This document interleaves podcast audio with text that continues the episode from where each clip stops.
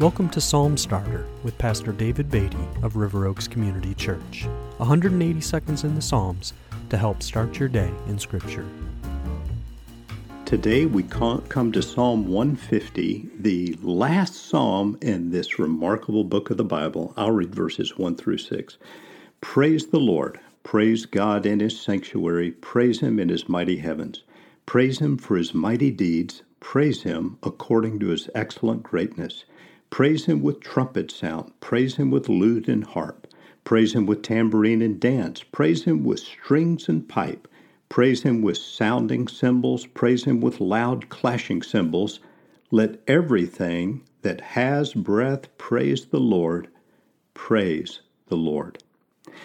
In this short and final psalm in the book of Psalms, we are told to praise God 13 different times. We're told where, why, and how to praise the Lord, and we're told who should praise the Lord. Verse 1 tells us uh, we're to praise Him on the earth, in His sanctuary, and in heaven. God is to be praised everywhere. Verse 2 tells us He's to be praised for His mighty deeds and His excellent greatness. Verses 3 to 5 of the psalm tell us that He's to be praised with all types of instruments. But we can understand that he's to be praised with our voices too when verse 6 tells us who should praise the Lord. Let everything that has breath praise the Lord. So if you are breathing, you should be praising the Lord. I think this is a beautiful and fitting way to conclude the book of Psalms. And I want to thank you uh, for joining me throughout our uh, year of looking at the Psalms, and I want to tell you, we're not finished yet.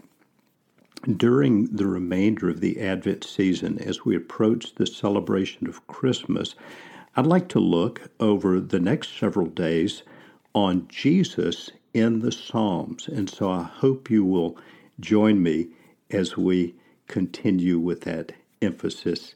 And now, would you join me as we pray? Father, we come today in the name of our Lord Jesus Christ.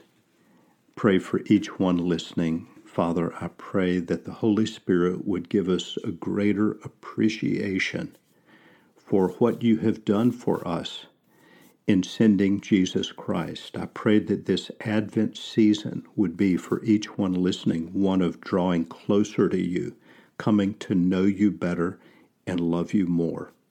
Thank you for your great goodness to us, and help us, Lord, this day and throughout this season to focus on giving you praise and glory with our lives.